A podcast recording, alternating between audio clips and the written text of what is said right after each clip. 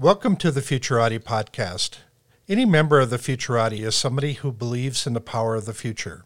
We know there's a better world ahead, and we indeed have the power to make it so. In our podcast, we talk to the best minds in the world about the most urgent problems facing mankind today, and we hope you learn as much from them as we do. I'm Thomas Frey, a professional futurist and keynote speaker. And I'm Trent Fowler, a machine learning engineer and author. Thank you for joining us.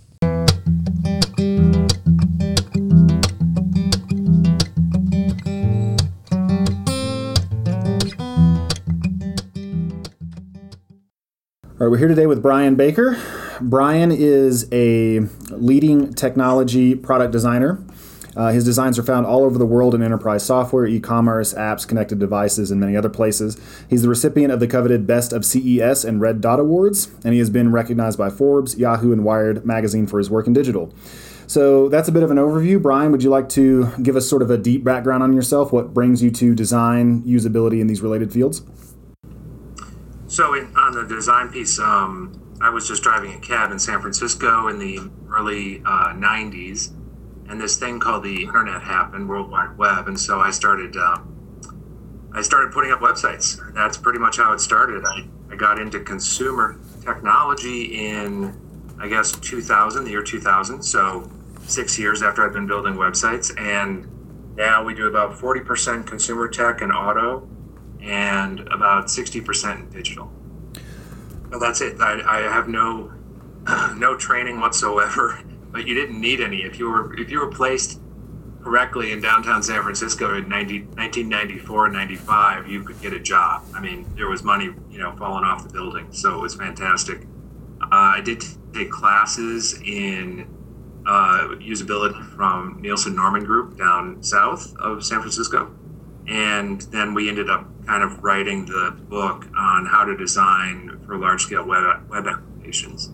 Um, and surprisingly or not surprisingly, we were in the room when we, uh, my company was in the room when we brought this user experience design philosophy to digital, uh, calling so calling it UX to digital, um, because UX originally was both digital and hardware uh, and we worked very hard to get user experience design into the nomenclature. It took us about seven years to get it to New York, but after it got to New York from San Francisco in 2007, it really took hold, and now there are you know hundreds of universities and certificate programs that offer UX degrees.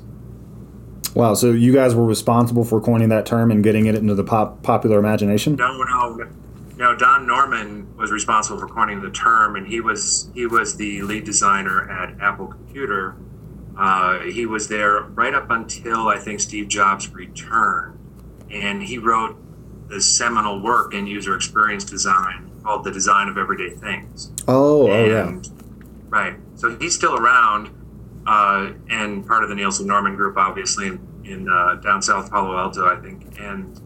Um, he's the lead. You know, he's kind of the grandfather of the discipline. No, we just brought it to digital. Um, and Jesse James Garrett, who was a competitor of mine in San Francisco from Adaptive Path, he wrote the very first book, and it was called User Experience Design for Digital. And that was, I think, in the late uh, 2002. And so I didn't do any heavy lifting there at all. We just changed our letterhead to say UI and web software to user experience design. That's what that's what we did. So that's that's an awful big transition. Could you talk a little bit more about how you went from cabbie to uh, head of the world of UX? So the yeah the cab driver thing. I was trying to write a write a book, and I had a forward to write a book um, for being a rookie police officer in San Francisco, and of course I never did that because the World Wide Web was launched. Um, but I, I, I literally just put up the, one of the first 10,000 websites trying to sell my writing and nobody called to buy the writing. I'm not a very good writer, as it turns out. But a lot of people called and said, "Hey, can you help us put up one of those website things? That that looks pretty cool." So that's what I ended up doing. Wow.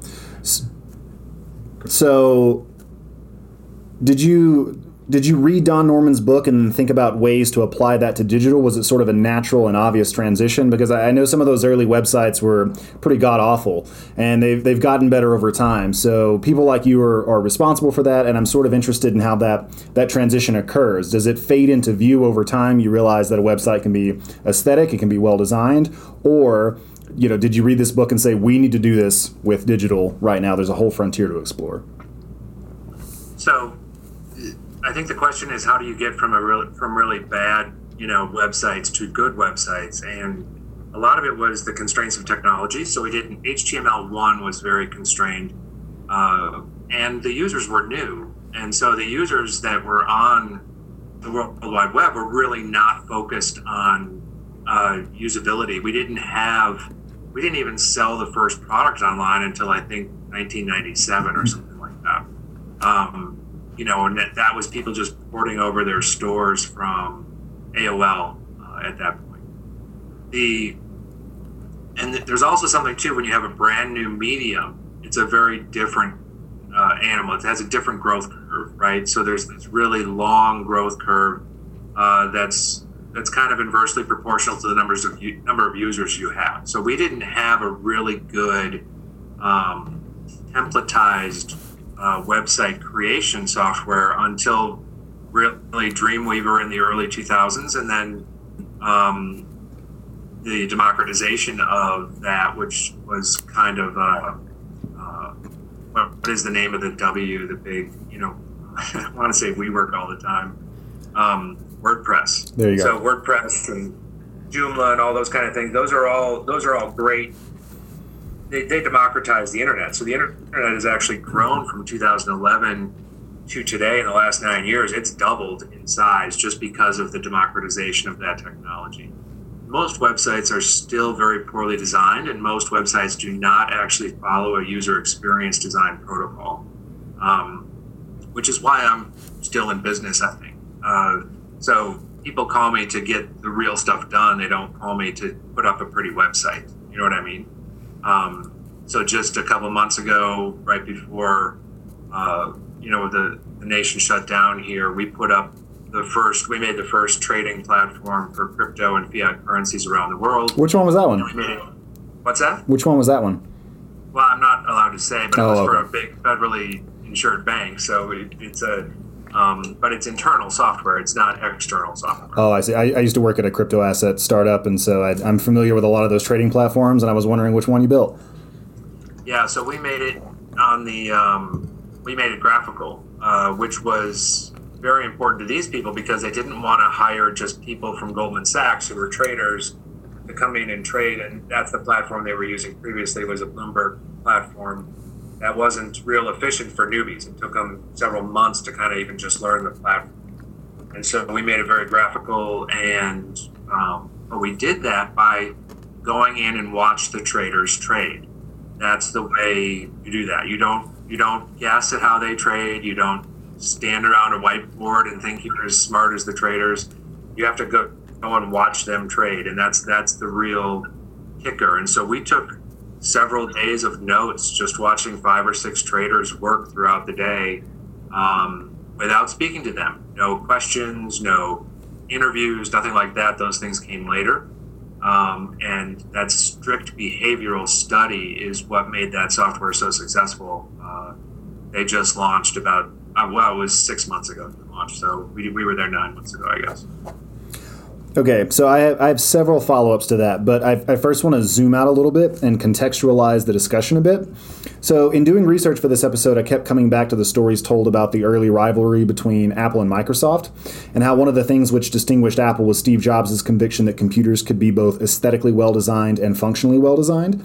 And I suspect there's a deep connection between these two things. So, using this for context, could you talk a little bit about how you conceptualize design and some of the principles of good and bad design? Do you think it's more like learning math or more, more like learning sculpture? Just riff on that a little bit. So, the design design to me is there's some innate design that, that each human being has, I believe. So we all see beauty in a similar fashion, although that's judged a little bit by our, our different cultures. Uh, we we enjoy uh, mimicking things from nature. That's something that's that's fairly innate. It's comfortable for us to see, and and then there's just you know, and you can mimic nature on a website or in a in a if you're making something, you know, a, a, a countertop appliance for the kitchen. It doesn't really matter. Mimicking nature is is often a, a winning proposition. The there, it's unfortunate that design comes and gets spoken of, and it shouldn't be uh, form follows function or function follows form. It should be both. So the aesthetic is what we all land on. The aesthetic is what the end user, whether it's that kitchen appliance or a piece of software, really sees, right? And that aesthetic is super important, uh, but you have to have the functionality functionality along with it. So Steve Jobs remade the software that he saw at Xerox PARC, and Bill Gates did the same thing, but then took his operating system from IBM, and that was a very and i don't know that steve jobs was very prescient at that time in saying wait a second we got to make something beautiful as well as something functional he was just trying to get something out the door in 1979 so uh, he started really concentrating on the experience of computing in 1984 when he introduced the mac.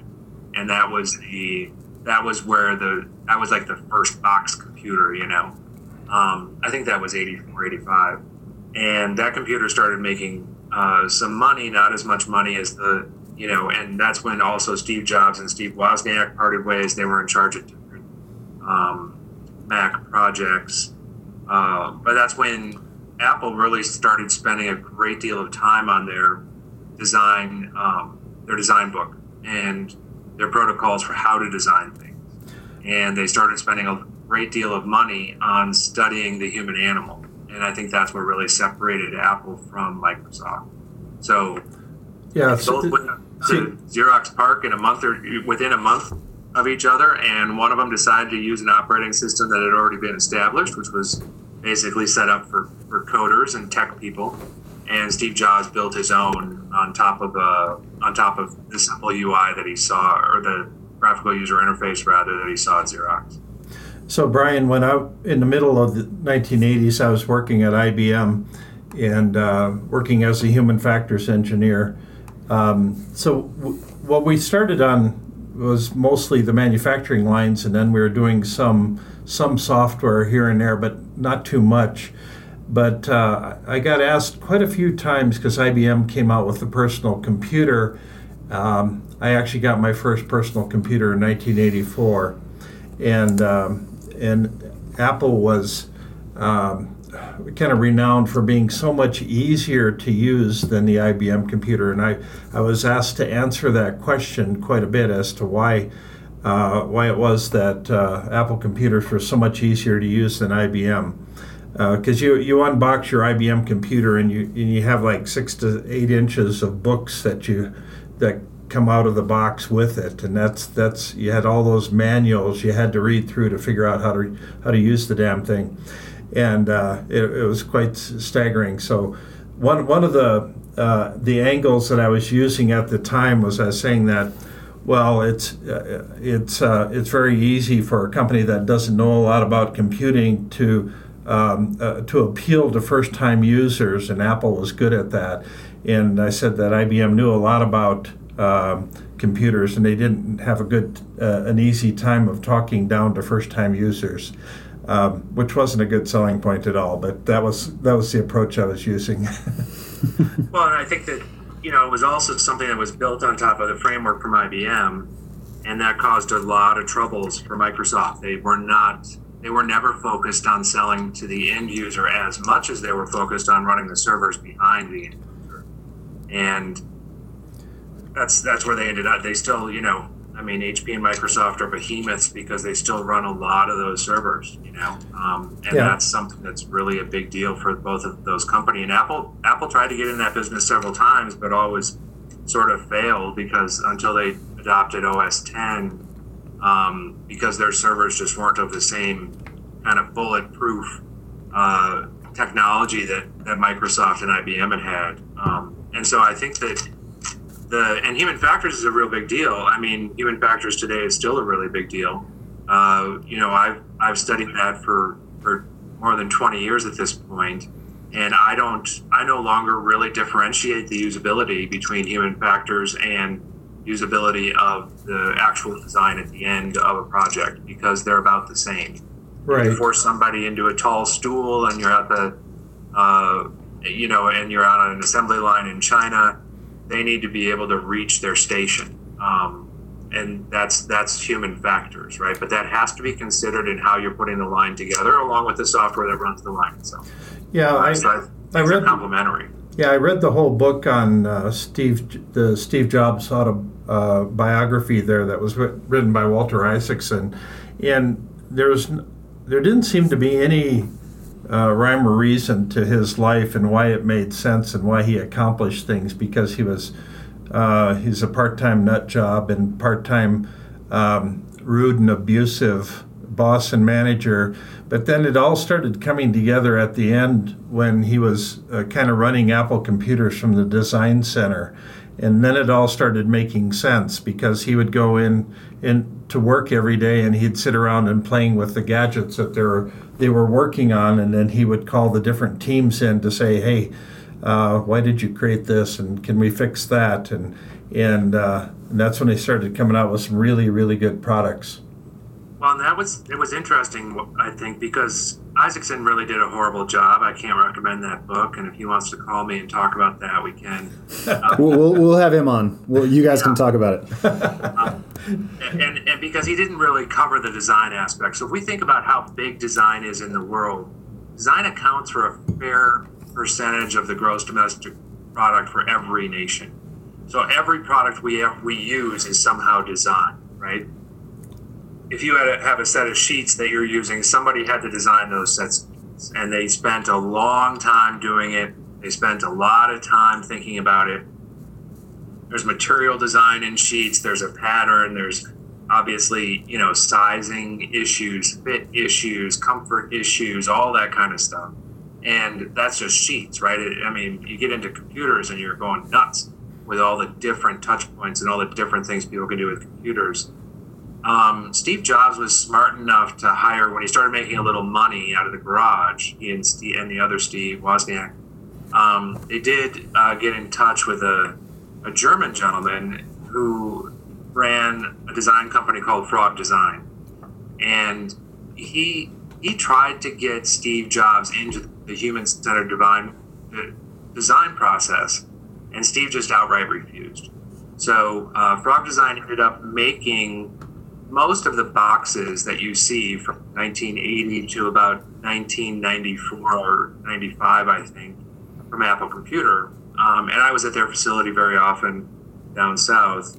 Uh, they would often hire my firm to help them with stuff, and that story was very well known. You know about Steve Jobs not quite getting it, uh, and then uh, when he when he left Apple and he was kind of forced out and he had a couple hundred million dollars in his pocket he started two companies. One was Pixar, and the other one was, um, uh, NeXT, which was ended up ended up to be the kernel and the operating system for the new Mac and OS 10. And he watched. He, he was very hands off at Pixar, and he watched these guys just spend all of this time on design, and they spent a lot of time looking at at past animation and what audiences really really um, resonated with. And I think that that experience brought him back to Apple in a fully human centered design way. And so you don't really see at Apple a lot of psychologists or anthropologists or ethnographers before Steve came back for the second time. But when he came back for the second time, they were all over the place. And, you know, there, there are a lot of famous um, stories just about the iPhone. The iPhone was pretty much done in 2006 and it didn't get released until 18 months later, 2005 but they were testing it with people all over the world, you know, and they wanted to make sure that a full screen phone could, touch phone could actually sell. Um, you know, did they need the home button kind of a thing? All of those things were very, very important, and they did that by doing user research, not just by guessing inside of their inside of the design studio. So a lot of people have this false narrative that Steve Jobs was just a prescient, you know, uh, design genius. I think he was definitely a marketing genius um, but his design genius, I think, came from his constant study of human nature and human behavior. So, as we're moving through this new era of the coronavirus, as we're um, we're all being forced to do something different now. We're working from our homes. We can't go around hang out with people. We can't go to meetings. It just seems like um, the the idea of uh, ergonomics, the user user centered design, all that just kind of goes out the window, and all the uh, kind of strategies we were using last year just uh, they, don't seem to apply much anymore, uh, or they've they've kind of taken a second seat to um, kind of more of a survival mode. Um, can, can you talk about how this has affected you and, and your work uh, moving into this new era? Sure. So, you know, we have, we, we're definitely more dependent on technology now. I have, uh, there are a lot of uh, apps that are designed to take user pulse uh, during their use of a product. And we've tried about four of them at this point. Uh, and it should be said, we're in, we're in early June of, of 2020. Um, those those have a pretty good efficacy rate. They're they're you know I, I feel like we're getting about fifty or sixty percent of what we'd get if we were in the room with people. Uh, and when we combine those things in the home or in the office place, we're doing products for office or home uh, with video, then we can really get a pretty good sample. Um, unfortunately, it's very hard to read video unless you're a trained ethnographer. So it's very hard to see constant movement and um, repetitive tasks and how people are setting their their you know their how they're how they're using a product whether it's a blender or whether it's a piece of software. Um, but if you can find the trained ethnographers who are good at studying video we're we're pretty close to a 90% with video plus the apps. The reason that i don't think the apps you know they lose 40 or 50% of efficacy in, in discovering human behavior is because it is a, a very conscious thing. So if someone has a real difficult time finding, not a real difficult time, let's just say you go to bananarepublic.com and you want to buy a, a pair of trousers and you're a, you're a man and they have three different uh, cuts of their trousers, and you have to figure out which cut is best for you because they're very different. You know, you got the slim cut, which isn't going to fit me ever, and then you've got the medium, and then the wide body cut, if you will. And they, they all have funny names to them. So it's the Dalton and the, I, I don't know what they're all called. But in any case, that can be a very frustrating experience that you're not that you're going to have a real hard time capturing by an app because if it takes three minutes to do that on bananarepublic.com you're going to be frustrated for two out of the three minutes trying to figure that out but you're not going to be frustrated enough to then be to then say you were just frustrated unless the app is there with you and recording you while you're doing it. Um, most people don't remember what they had for breakfast much less uh, when they got a little annoyed at a, at a digital property or a kitchen appliance or a car or something like that right? So so we have this uh, so you really want to be there. Now the video does give us, like I said, 80 to 90 percent.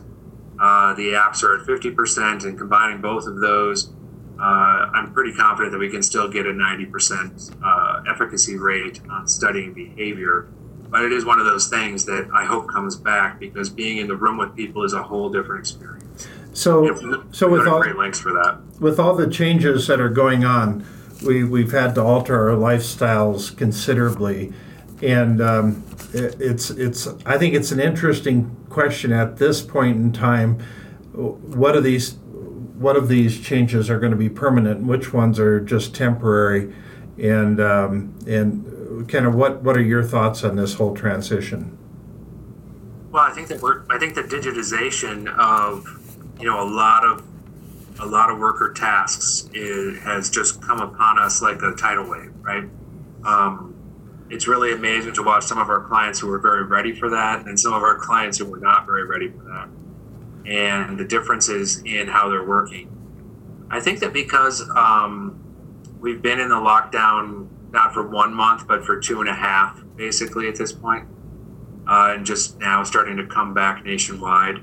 Uh, that gave us time to get over the novelty effect of, of being, you know, and the, the experimentation effect um, of what, what we're using and so forth. So just before this call, uh, you know, we we realized that Zoom wasn't going to work very well, so we decided to use a different platform, and that caused some consternation uh, to you, Trent. Right? You were like, "Wait a second, I don't have the software for that." I was absolutely furious.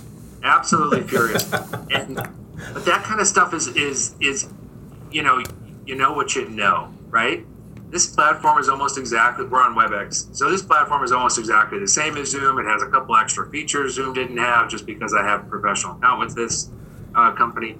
Uh, but that doesn't mean that we're uh, you know, we could we could be on the Zoom call and be just as comfortable. So it is it's one of those things where the comfort of where we were three months ago is starting to fade from our view, and we aren't going to realize how important those collaborative meetings are with our teams in person until they've been gone for a little while. Um, you know, I, I work in a, in a fairly large, one of the larger buildings in downtown Boulder, and I think they've got 14 or 16 tenants, uh, law firms, and all that kind of stuff. And the rents are, are pretty enormous. But we're talking about a, a lot of A class office space. And they've lost five or six major tenants who are just never coming back to work. I mean, the, and they were law firms and uh, one digital firm and uh, uh, a wealth management company. Um, that's really interesting to me. They're, they're saying we're not going to pay this $40,000 a month in rent for our 75 people because we're going to move on and we're going to go virtual. We're going to spend that money uh, maybe once a quarter going to a retreat somewhere, you know, and, and that kind of thing. And it's very interesting to see the economic uh, fallout of this is going to be pretty dramatic, I think. But we won't really know what we're missing uh, with all the innovations that have taken place here over the last 10 weeks until they're gone for a little while um, and that's that's something that I'm seeing. So I'm th- I'm very hopeful that a lot of this stuff does stay. Like, you know, the just the video stuff and the, the getting work done from home and being okay with that. Uh, productivity has gone very well uh, for for most of the companies I've spoken with, and surprisingly so. Um, I've been saying because I've been watching people in offices for software purposes for over 20 years at this point, and I always say, yeah, if you're if you're in the office for ten hours, you're getting about four and a half or five hours of work out of those people. And I think that people realized that when they were stuck at home after a couple weeks, and they realize they can get a full day's work done with four hours in front of the computer, uh, which is which is great. Um, there's just too much other stuff to play with. I don't know. It's a, it's it's interesting to watch the productivity not sync with some of these companies, uh, where I really I really wasn't sure whether it would or not. Did that answer your question, Tom, on where we are currently? yeah. Uh, one, one thing I've noticed is that um, I've, I've been driving around getting takeout food from different restaurants, and there's a big, big difference between um, restaurants that are embracing this change uh, in a lackluster fashion and those who have, who have really dove in and said, yeah, let's just go with this. Let's do everything we can to make to support this this new lifestyle. And so most restaurants um, you go to, you get some sort of a bag with with all the food kind of wrapped in freezer paper or something. Uh, and then you have ones like uh, Olive Garden that have actually spent an enormous amount of time redesigning all their packaging and everything, and everything is meticulously placed in each um, each compartment, and uh, it's it's really a totally different experience. Um, there, there's just some that are far better, and then you have like like Texas Roadhouse is one that um, they they've managed to figure out how to attract huge crowds, even though the restaurant itself wasn't open, and they've got uh, people outside directing traffic in the parking lot and, and everything, and so you get uh, sent to a specific parking space for you to wait for your food to come out, it, and so there's there's a a radical difference in the way people are embracing all these changes. Yeah, and I think some of that is due to the, you know, kind of the, the signaling to your customers about how much you care and, uh, or how much you're signaling to your customers you you're you don't take this as seriously as some other folks do because it's not necessary to take it seriously. I'm not I, am not of an opinion either way is more correct. Uh, and I think that the people that had community are more likely, those restaurateurs, I'm, I'm talking about restaurateurs, those people that had community are seeing people come back quite a bit quicker. Uh, so they already had a community that really missed that restaurant. You know what I mean? And they, they came back they came back right away. Uh, also, those restaurants that had put some time and energy into outdoor spaces. You know, we're in the spring and it's nice. They can get some heat lamps and and still serve and do really well. We've had a couple restaurants in um, Boulder that have gotten trouble for opening or being too much open or not seating kind of a thing correctly as to the state's uh, requisite. And it's interesting to see them just go right back to doing it because they're like, right, our community, our community is more important than the two hundred dollar fine kind of a thing. Um, people want to talk to each other and they want to they want to be next to each other.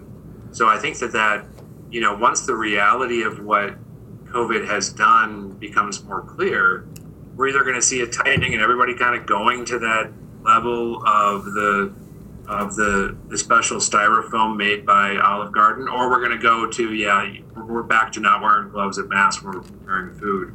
Uh, I'm hoping it'll be a happy medium, but uh, I have no idea where it's going to go because people do want to gather. Um, you know, here in Boulder, we have Pearl Street, and they shut off two two blocks of Pearl Street where most of the restaurants are, and it's packed. People are out, or you know, they're they're eating. Yeah. So that's, that's kind of cool. I've I've always had trouble eating with a mask on.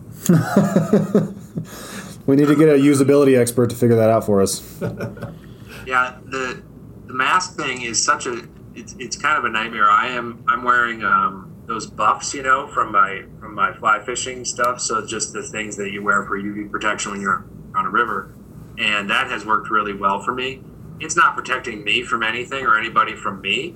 Not really. I just don't. I stay away from from folks. But um, the thinner, the better, because I find the breathing to be difficult. Uh, and I do love it when people keep their masks on in their cars because that's really funny to me. Uh, but I, it's also, I, I, just think some of us look so comical with the masks, um, and you know, bank robbers, and I don't know. It just brings back all of these things. Uh, you know, there's a lot more trust in a in a banking transaction right now. I purposely went into my bank uh, with a bandana and a baseball cap on. The first week the, the masks were uh, were made man were mandatory, and that was so much fun just to kind of see everybody in the bank and wow, who's got a gun underneath there too? Because everybody looked like a criminal.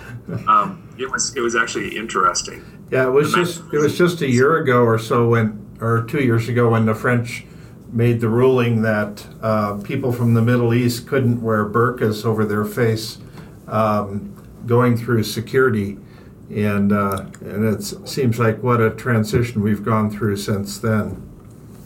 Yeah, and I, I work with a with a an AI company that uh, that does facial recognition, and their facial recognition it's not quite ready for prime time, but they have been in the news lately because they have uh, they can pretty much tell who you are by your uh, by the features of your eyes alone, uh, and that's something that uh, so with a mask on it can still tell you tell who you are, and that is rolling out in several different platforms here. I know the casinos are are are looking at it. Uh, the police in several places, and um, I don't know if London is going to. These guys actually work uh, with CCTV in London, and I don't know when it's going to roll out there. But there is that that issue of we we've made a 180 here where you can't wear a mask. I think France also made that rule. You can't wear a mask as a protester. Um, and so that that's gone 180 degrees with uh, with the 19. So which is my new term for COVID 19. Uh, I've been using that with a straight face all last week, and I, I actually heard it spoken back to me today. So that was, I want credit for the 19. yeah. So so it's I, I still keep going back to which of these changes around us are permanent, which ones are only temporary. Um, it looks to me like um, people who are living in high rise buildings and had to resort to only uh, one person or one couple at a time going up and down elevators. Um, that that suddenly they get frustrated with those type of living situations, uh, being in close proximity to other people, which has been kind of a growing trend. And like in Singapore, they were building houses that are condos that were only like 200, 150, 250 square feet. Um, like suddenly that becomes bad and nobody wants those anymore. And so they're moving out someplace else. Um, is, is are those permanent shifts or do we see the pendulum swing back the other way? Well, I know you've asked it three times, and I apologize for that. I, I it because my answer is still the same. We just don't know. I mean, there's no. It's kind of like guessing whether the handshake will come back or not, uh, which is kind of the you know one of the tropes that's used from uh, uh, ethnographers. Like, do you think the handshake was so endemic or so so used by by worldwide culture that we're going to go back to that? Um, and I just don't know. I mean, you know, Tom, there were I was in Hong Kong immediately after SARS, and nobody was moving out of high rises. I mean, they were all, you know, they they wore gloves. They had they had, um, uh, you know, sanitizer at the bottom of in the elevator and on the bottom in each lobby and all that kind of stuff. Um, they had big. They they made all the buttons red uh, for the elevator as warning. You know, we're going to warn you that this might have a virus on it. Uh, so the people didn't end up leaving the downtown area, but that again is a is a very limited population who's already pretty stuck in a in a high rise culture because Hong Kong is not uh, their open space is spoken for, so they're not they don't have any place to go but up, uh, and so I'm not sure if we will actually see people move out of the cities or not. I think we had already seen quite a bit of flight of middle income people out of cities, and I think that will definitely continue uh, unless rents kind of come down in those major urban centers, which I, I don't see that happening. So um, that it'll be really interesting to watch. I think the economic fallout here, whether it's really dramatic or only partially dramatic, is going to really dictate how that goes. And so I'm sorry I can't give you an answer about how we're, but I, I just don't know either. And but everybody I talk to doesn't really know. We're just kind of looking at the tea leaves and guessing um, there are things that are pointing to your original statement, which is we're not going to work as much anymore. We're going to be spending time at home, working from home, and being just as productive. And I think that's the only thing we can really say right now uh, that's going to be a permanent change. Yeah, one of my last column that I wrote was on the concept of the drivable office that if we don't have to go into work, then we could actually be mobile, and so we could just buy an RV, buy a fifth wheel trailer or motor coach or camper, build an office in there, and then just drive around the country and um, and just be uh, a nomad. Uh, and that we're, we're seeing actual kind of record sales of, of RVs and and those type of trailers happening right now. Um, but nobody knows if that's going to be sustainable or not. And um, and uh, there, there's going to be a lot of novices trying it out just to see if they like it. And um, my guess is some will and some won't. So uh, it's a it's a radical change to the way they live. Yeah, and I think that you know uh, we have got you know with 4G we can get decent internet in a in a tour bus or an RV uh, almost anywhere we go. And you know, this has been my thing be, even before Corona. I was, I or the nineteen rather. I was, um, I really dislike flying. It's it's not so much the airplane itself; it's the before and after the airplane. So yeah. it's the it, airports have gotten so horribly user unfriendly that they're just a nightmare. Um, and you know, if I'm going to Chicago, say that's a one-hour flight, except it's not a one-hour flight; it's a six-hour endeavor, and I can get there in ten hours overnight, twelve hours overnight by car. So why don't I just do that instead? Um, and so I was I was kind of looking into this for for the past couple of years, and I think certainly now I, I did actually look uh, Friday. Today is Monday on the tour bus rentals. And tour buses, tour bus companies are are dirt cheap right now, so you can and they'll they'll refer a driver, so you can get the tour bus and the driver for you know less money than it is to fly cross country a couple times. So that's actually great. um, and I don't know if I had a project that had me running around the country, I'm sure that I'd put my team on a bus and and do that instead of at least now do that instead of the airplanes. So yeah, I, and I I don't know if that'll last either. Um, um, every once in a while I go and look at Etsy for for bespoke products, and a lot of those people seem to be on the road. I've bought from three people in 2019, 2020 here, and they're all on the road. They're living out of a van or a, a big Sprinter van or something, and they've got a dog and a wife or husband, and they're just kind of cruising around, staying in state parks and living the dream, you know. Um, and so I think that's kind of cool. But I, I, I haven't seen uh, real professionals outside of uh, John Madden do it uh, and, and be able to main, maintain it for a long time. Wasn't he the one who always took the buses? He was, yeah, yeah. He always took the buses because he had this flying phobia. Yeah, uh, I have an airport phobia. If I could get on a plane you know, in the, if I could just if I could just make enough money to fly private all the time, I would definitely visit airports. But I. I don't seem to be hit, hit that level just yet. Yeah, um, I haven't flown since since all this, but I will next Monday, and um, yeah, I hear that the airports are a, a radically different experience right now. That there's a virtual ghost town when you get there, and uh, not many people on planes, and um, and so going through security, the the airlines are trying to create this touchless experience from the curb to the gate. Um, so that that seems radically different because in uh, the Denver airport, as an example, they crowd everybody into these trains that are going out to the concourses, and there's there's no way to social distance on those trains. There's just absolutely none. Uh, so you just get uh, kind of cattle prodded into them, and then you go with it. Um, I, am I'm, I'm thinking that that all go, undergoes some radical changes here over the coming years. But again, we're trying to put our finger on what those changes are. And, and how long will it be before we actually get to the live meeting world again? Um, where, where it's common to have events where you have a thousand people in a room um, enjoying an event like they did before. Uh, we're, we're still waiting to hear how long before that happens. I know CES is is planning on having their regular event in January. Uh, it'll be interesting to see how many people come to that.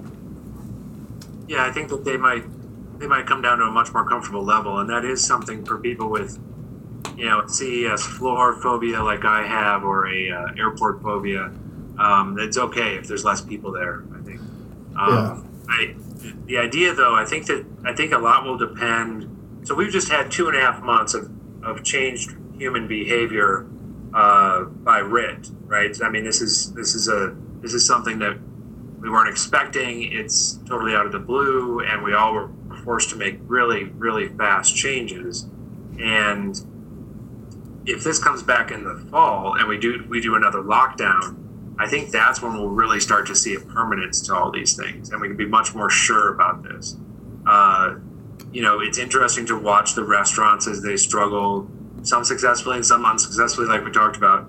Um, but the patrons are ready to come back. That's what I'm seeing. So I'm not just yeah. watching the restaurant staff, I'm trying to watch the patrons. And people are desperate to get out and just, you know, whatever. But there's such a fear out there that you might be right, Tom. We might have to you know, redesign the airports again, which I'd be fine for. I, I think our airport architects um, making, you know, all these trains and everything, uh, I really prefer airports where I can get to any service I want within 100 yards, you know, and I fly to Asia often, and those airports, you're walking two and a half miles just to get your bag. Uh, and it's not that much better in the United States. And these guys just keep giving themselves awards and calling these airports awesome, and it, they don't have any senior citizens flying anymore. It's just too far of a walk. Uh, so that's that's something to consider. I think we can go back to the nice smaller airport, even if it's only dedicated to a single airline. Um, we worked with an airline a couple of years ago, and we said this is what you you know should maybe do. You're paying these exorbitant gate fees and all that kind of stuff there's some property right off this runway over here. We'll go buy that, build your own warehouse, and now your customers have a experience uh, uh, that's much much easier than the main airport. Yeah, um, a couple because people don't really care if there's a Gucci; they just want to get on their plane.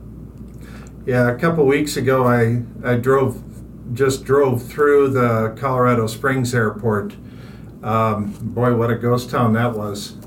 There was Yeah. there's just nobody there, no activity, um, and I don't know. Has it been reduced down to just a half dozen flights a day or something like that? It seems like, um, yeah, there's uh, all the airlines have just gone through radical cuts and and yeah, it's it's hard to hard to imagine them surviving on the amount of traffic that they have right now.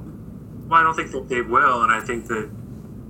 But then you know we just don't know. There's just so much uncertainty of it. You know, I did a uh, a 28 company survey.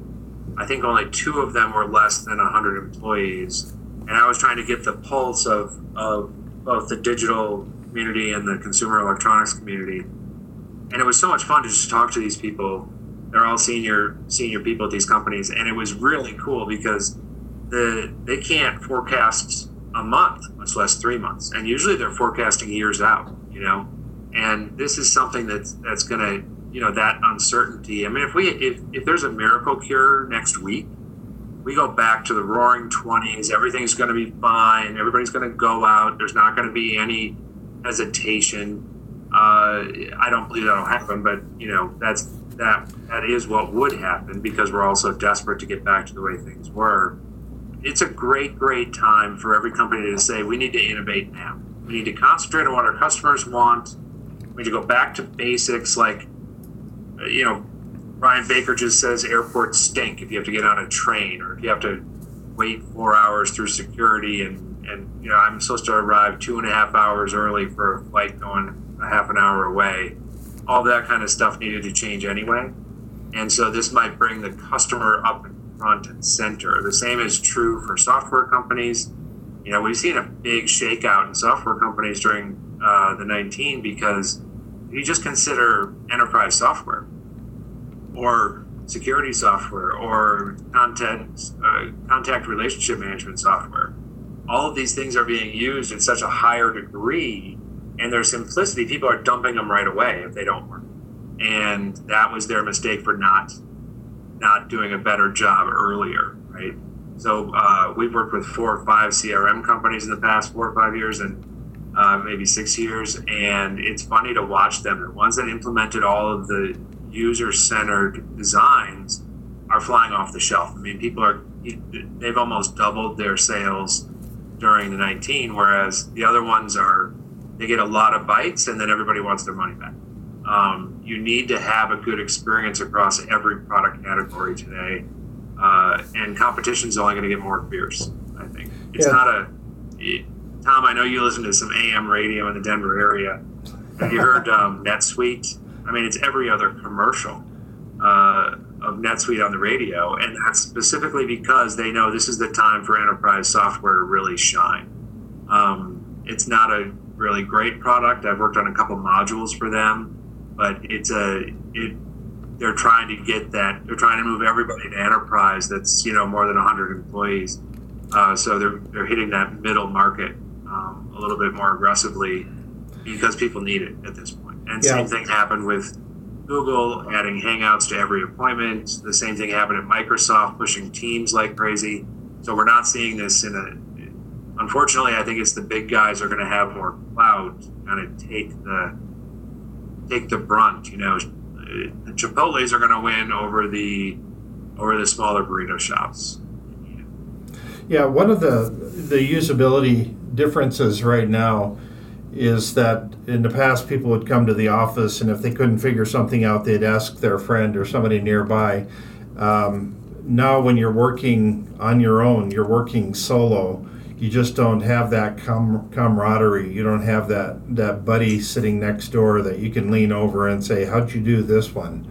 Um, it, it's not as not as convenient, just not as easy to, to do things, um, and so uh, it's it's um it's uh, more uh, I don't know user centric user um, user solo design or something like that that uh, you just have to figure it out on your own, and if you can't, then you're you're going to toss it in the trash.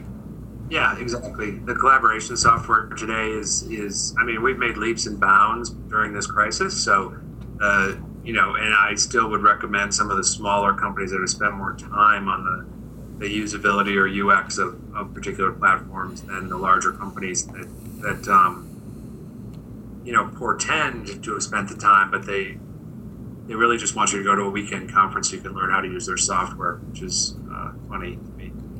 Um, you know, as a as a digital designer, you miserably if you have to have a conference telling people how to use your software. Right. you know. Yeah. Um, and that's a that's an Oracle and Salesforce tradition. Are those conferences? They're, it's actually on their balance sheet as, as a good moneymaker for them. Um, so yeah, the the idea of let's get better at, at concentrating on the solopreneur, the person who's a solopreneur, even if they work in a large corporation. That's something we have to concentrate on right now. Um, and I think we're going to see the big companies in the short term and in the long term, they're either going to have to change their product to match that solopreneur, or they're going to lose to the littler guys who are going to get more traction in a couple months. Yeah. So, just uh, are you planning on going to CES in January? No, I. Uh, I, I don't I really don't enjoy the floor that much, so I go for meetings. Okay. And it looks like the and it, the meetings are going to be um, I don't know when the I don't I don't know if I'll have a bunch of meetings that I need to go uh, this coming year. Um, we will have at least one product on display at CES. I know that, uh, but I'm not sure, uh, and that's for a, a, larger company, so they don't need they don't need us there. Um, I don't know. I, are you planning on going? Uh, it, it's a big question mark in my mind at this point. Uh, so, so, I was just curious as to what your thinking was. Um, and so I think, I think, it'll be perfectly safe. I, I, I wouldn't I wouldn't uh, I wouldn't have a safety issue around it. Yeah. Um, well, it also affects so many other things too. It's how many vendors are going to be there? Is it still going to be the same type of experience? Um, and, maybe people just want to go to test out the new boring machine tunnel underneath the convention center and uh, see what that looks like but uh, it, it'll be such a vastly different experience than it was in January this year. But I think we I think we got really lazy about conferences, right? So, um, you know, I was I was doing a study of the Uber and Lyft drivers in Vegas, and I can't remember what CES it was, 2017 maybe when they were allowed into Vegas, and uh, maybe it was 2018. I can't remember. I think 2017. Yeah. And it was actually super interesting because you know, Vegas just didn't think it needed Uber and Lyft. And those guys were, they have become vital to getting around Vegas, especially with large shows. And so I think a large show that like that, that has so many visitors and so many vendors, they're going to work really hard to sell all those booths again. Let's say they sell half as many. It's going to be much easier to walk around the floor, you know? Right. Uh, it's going to be, you're not going to run into people constantly. I mean, you know, noontime at CES is just this mass of people, and it's very difficult to get around. Um, and that's something that that wasn't that pleasant, you know. Uh, I think I think we'll see more conversation based um, booths. I don't think we're going to have as many uh, showcases uh, because they don't need to get these big crowds in and out. So I think all the audio companies, uh, which have these big rooms and they showcase their products, uh, is going to go more like the VR stuff did a couple years ago with Samsung. And you're still in a big group of people, but you're separated by a little bit. Everybody's got the individual headset. Um, and that was a much better experience for people uh, by not just putting them in a room and having to sit through a presentation. So I think we'll see less of that. Um, and I think you know transportation, hotels, everything else are going to be are going to be cheaper. I I hope that um, I hope that they come up with some. I love the game crap, so I hope they come up with something for those dice. You know, they dip them in alcohol or something, and then throw them down my way, or some belt cleaner. I don't know what they're going to have to do with that, but um, I hope craps doesn't go away. Plus, my some of my Chinese partners just love playing craps. I get stuck at those tables half the night. Yeah. So, Brian, you said something earlier in the conversation that I really wanted to explore a little bit. You said the when you have a new medium, you're dealing with a new growth curve. And yeah. I, am really fascinated by this idea of, of new media, new mediums where you can design things from the ground up to afford different ways of interacting with things or structure different kinds of cognition. So I'm, I'm just interested in how you know you're dealing with a new medium. How do you go about exploring its properties and its affordances? What's that process like? Do you have a taxonomy for categorizing different media? Uh, well, no, we haven't built a, a, a generalized taxonomy, but you can think of a generalized taxonomy in your in your head, right? Uh, a new medium is something that you've never built before or something that nobody else has built for before. So we've seen several new mediums in the last decade. Uh, virtual reality is one, obviously, even though it's a 30 year old thing, it's now consumer based. Uh, news on social media is a new thing, and that's something that's uh, that's really taken over uh, the news industry. Uh, we've seen new mediums such as you know what will people what are people interested in? So instagram started with just photos and you've got uh, everybody adding um, payment systems through apps and through mobile. We now have almost 30% of online shopping happening with a phone. So there are all these new mediums that we hadn't considered before on the same on the same platform right? Most of this is mobile and, and laptop computers and ipads and so forth and so all of those things combined, you can kind of give a growth curve. I remember looking at the initial um, the, the initial iPad, I mean iPhone apps, and they were just hilarious to me on how rudimentary they were and how poor they were. Uh, and we learned very quickly in that ecosystem because people jumped into it so fast, and there were so many designs. But people still do a lot of things wrong on mobile. Um, it's it's really difficult for people to uh, to design around mobile because they want to add all of, they want to put the whole kitchen sink in there, you know, and there's not room for the kitchen sink. Uh, there's something else that happened with mobile, which was interesting, and I think Steve Jobs knew this before he launched the iPhone, which was you're stuck in one ecosystem. You are stuck in that ecosystem, and you can't get out. So it's one app at a time, right? You can't have. It's not like a desktop where you have everything available and you can see it uh, you know, if you're if you're talking to somebody on a video chat and I, and, and I want to use Excel right now, and we can talk about a spreadsheet, I can share the spreadsheet with you, or we can both look at it together on our own individual uh, computers. There's none of that uh, in the app universe. It is all one thing at a time, and that was the biggest take, the biggest uh, pain point I think for users. And I think Steve Jobs knew that people would get over it very, very quickly.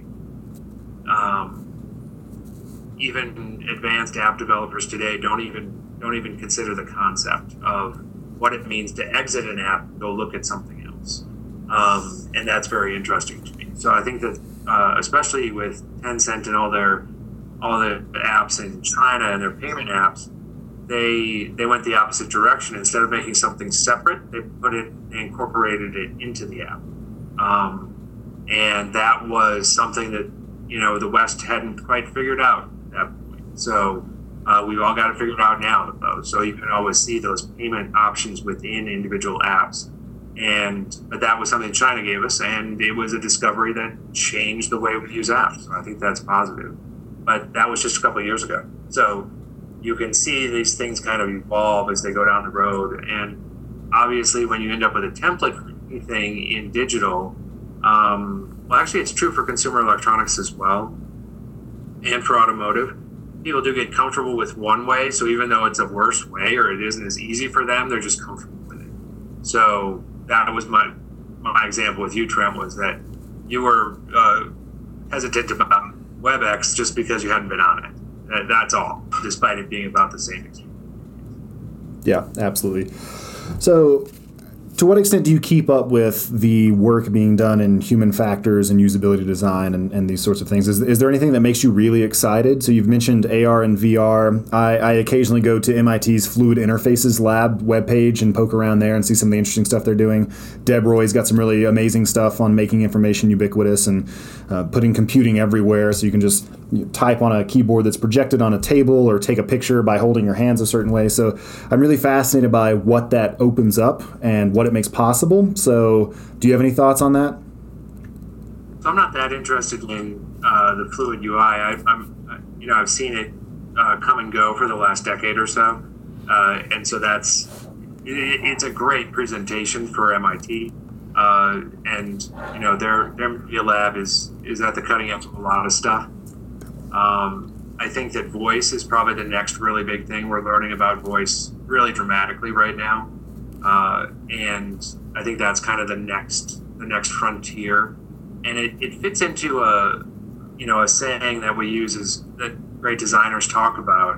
Whether I'm building a toaster or whether I'm building, and I have built a toaster, which is funny, uh, or a television set or a mobile phone or uh, uh, you know a website or an app the less so the best interface is no interface. That's the idea right? The, the yes. best interface is no interface. And i think that's what voice is starting to give us. And we're seeing ai now predict uh, what we want to do next. Uh, i remember a great talk that, that your co-host over there gave I don't know, seven or eight years ago, Tom, when the when the iPad was being used for, and you you were talking about how children were going to learn on the iPad. When the iPad notices that the child is getting bored, they stop the learning and go to a game.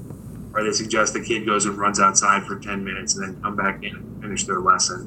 And yeah. that's happening every day. We don't realize it. It's happening on our phones every day to every one of us. Well, my, um, my daughter, we, we bought her a, a special tablet from Amazon that does exactly this thing. So it's it's pretty much just educational games, limited inter, uh, access to YouTube, and the, these little educational modules and she goes through these and it is amazing what they've designed now. But she, she comes to us speaking complete sentences that we've never heard before. She's not three yet and she interacts with it in a way that's incredibly intuitive. I was watching her the other day for about 15 minutes, and she's just scrolling through it, finding exactly what she wants, fast forwarding to where she wants it to be.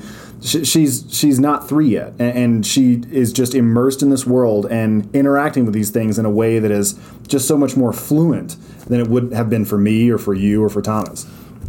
Yeah. So, yeah, so, so Brian, have you have you have you thought of doing some testing on two year olds? I've done a lot of testing on. Um, so kids and senior citizens are my favorite two markets uh, because the kids don't understand they're being watched the same way an adult does or even a teenager does, uh, and and senior citizens are just very gruff. They just don't hold back at all. They're like, "This is stupid. Why are we doing it this way?" You know. um, and kids will show you that as well uh, in their in their behavior. So Trent, when you were watching your daughter, basically what I do when I'm watching. Um, uh, it doesn't need to be a child, but you know we've done several toys uh, for, for larger companies that have sold really well around the world. And when we're watching children, I literally take a pen and pad and just like you did with your daughter, all I'm adding there is me taking curious notes on where her hands are when she's touching the tablet. It's a Fire tablet, right? I and, believe so. Yes. Um, yeah, and and then what the what the characters are on the screen, how her face is reacting to the screen, all of that kind of stuff. And if you take those notes really copiously, you can make that that piece of software even better. And that's the same thing we do for any, you know, like we I described at the beginning of this call, where we we take a lot of time to go and study the physical behaviors, and people don't get this sometimes. Even good designers, uh, especially designers that have a one-off or a two-off, like they did really well on one or two products, and and then the next several fail. I'd like to build, or I'd like, I like to design things that never fail. And the, the only way to do that is to make sure your customer loves it before you launch it, right? So if if I take a, a contract with a larger company, I put a, in a whole month there when they finish their prototype, and that's where I that's where I spend some time, and then that's and then they need another month to tweak it after that, especially for things like kitchen appliances or headphones or AV equipment that stuff needs to be tested really exhaustively. And the tests are a lot less expensive than launching a product independently. Oh, no um, kidding. Yeah. Uh, which Fire actually did. So Fire does a great job. The Fire tab by Amazon does a great job with education with toddlers and so forth. But they were really trying to take on the iPad, and they just didn't put the power in there and the color. And those are the two things that everybody really wanted. And they didn't realize that. They spent, you know, tens, hundred million dollars, and it didn't take. Right? Um, somebody who had studied people as extensively as Steve Jobs would have known it wouldn't take uh, before he launched, and so that's that's kind of the mistakes that happen. Um, but in my world, where we design things that work and that that do well in the marketplace, we study the human animal first. We aren't prototyping early. We're not following a lean startup methodology. We're not doing sprints to look cool in front of our clients. We're literally out in the field with a pen and a pad studying how people behave around a product or an experience. That's remarkable. So I think we're coming up on the end here. Do you have any parting thoughts for us? Um, no, Don't parting thoughts. I hope that everybody understands that uh, or gets that, that I do have some passion around great design, and I'm hoping that this this whole thing leads to better design across the board. I think we're going to face a great deal of competition moving forward in every facet of of, of our lives and every product. I think that that you know sheet designer that we were talking about earlier i think that that he needs to spend a little bit more time studying people as they sleep because he's going to have a lot more competition coming up here so that that's what i would like to get across is that the best designs in the world almost everything that you love that you treasure in your toolbox or you treasure in your kitchen or you treasure in your pocket all of those things were, stu- were, were built by studying the human animal first not some prototype that got done in a in a you know an accelerator somewhere and we hope for the best. These things are more likely really a centered focus on on the human being, and so I hope that happens more often. So, um, so Brian, my, yeah, go ahead, Tom. Yeah, if if somebody wants to get a hold of you, what's what's a good website to point them to? So we're at rebelconsultants.com, uh, and you can just type into Google Rebel Boulder or Rebel San Francisco, and you'll find us. Um, you know, the website is fairly static uh, because we get most of our work um, word of mouth. It's word of mouth, I guess. But I really, um, you know, some of this philosophy that I've talked about is there, and my LinkedIn as well uh, has some of these ideas in it too. And I, I, would suggest that if this comes out when we're still in a recovery mode from the 19, that now is the time to innovate. Got an extra 45 bucks in your pocket? Give me a call. It doesn't matter how much money you have or don't have. Now is the time to innovate. I did a really cool program actually. I put on the website. I don't get our website doesn't get that many visitors, but I put, put on the website. I'll talk to anybody uh, from any industry on product design during COVID, and it was really fun. I talked to two or three people a week uh, for two months, and I didn't know them, and they just, you know, I, they just sent me a, an email to a certain email address that we have posted on the on the front page there, and it was super fun to work with all those people and just say, here's what I, here, here's my take, and it always ends up to study the human being, you know. Um, a lot of UX designers in both physical products, automotive, and hardware are doing things by surveys and focus groups, and those are all ancient methods. Those those do not, you know, the reason Samsung and Apple and LG and some of these other really large companies that we love do well is because they're out in the field. And when you get in the field, you end up with a better product.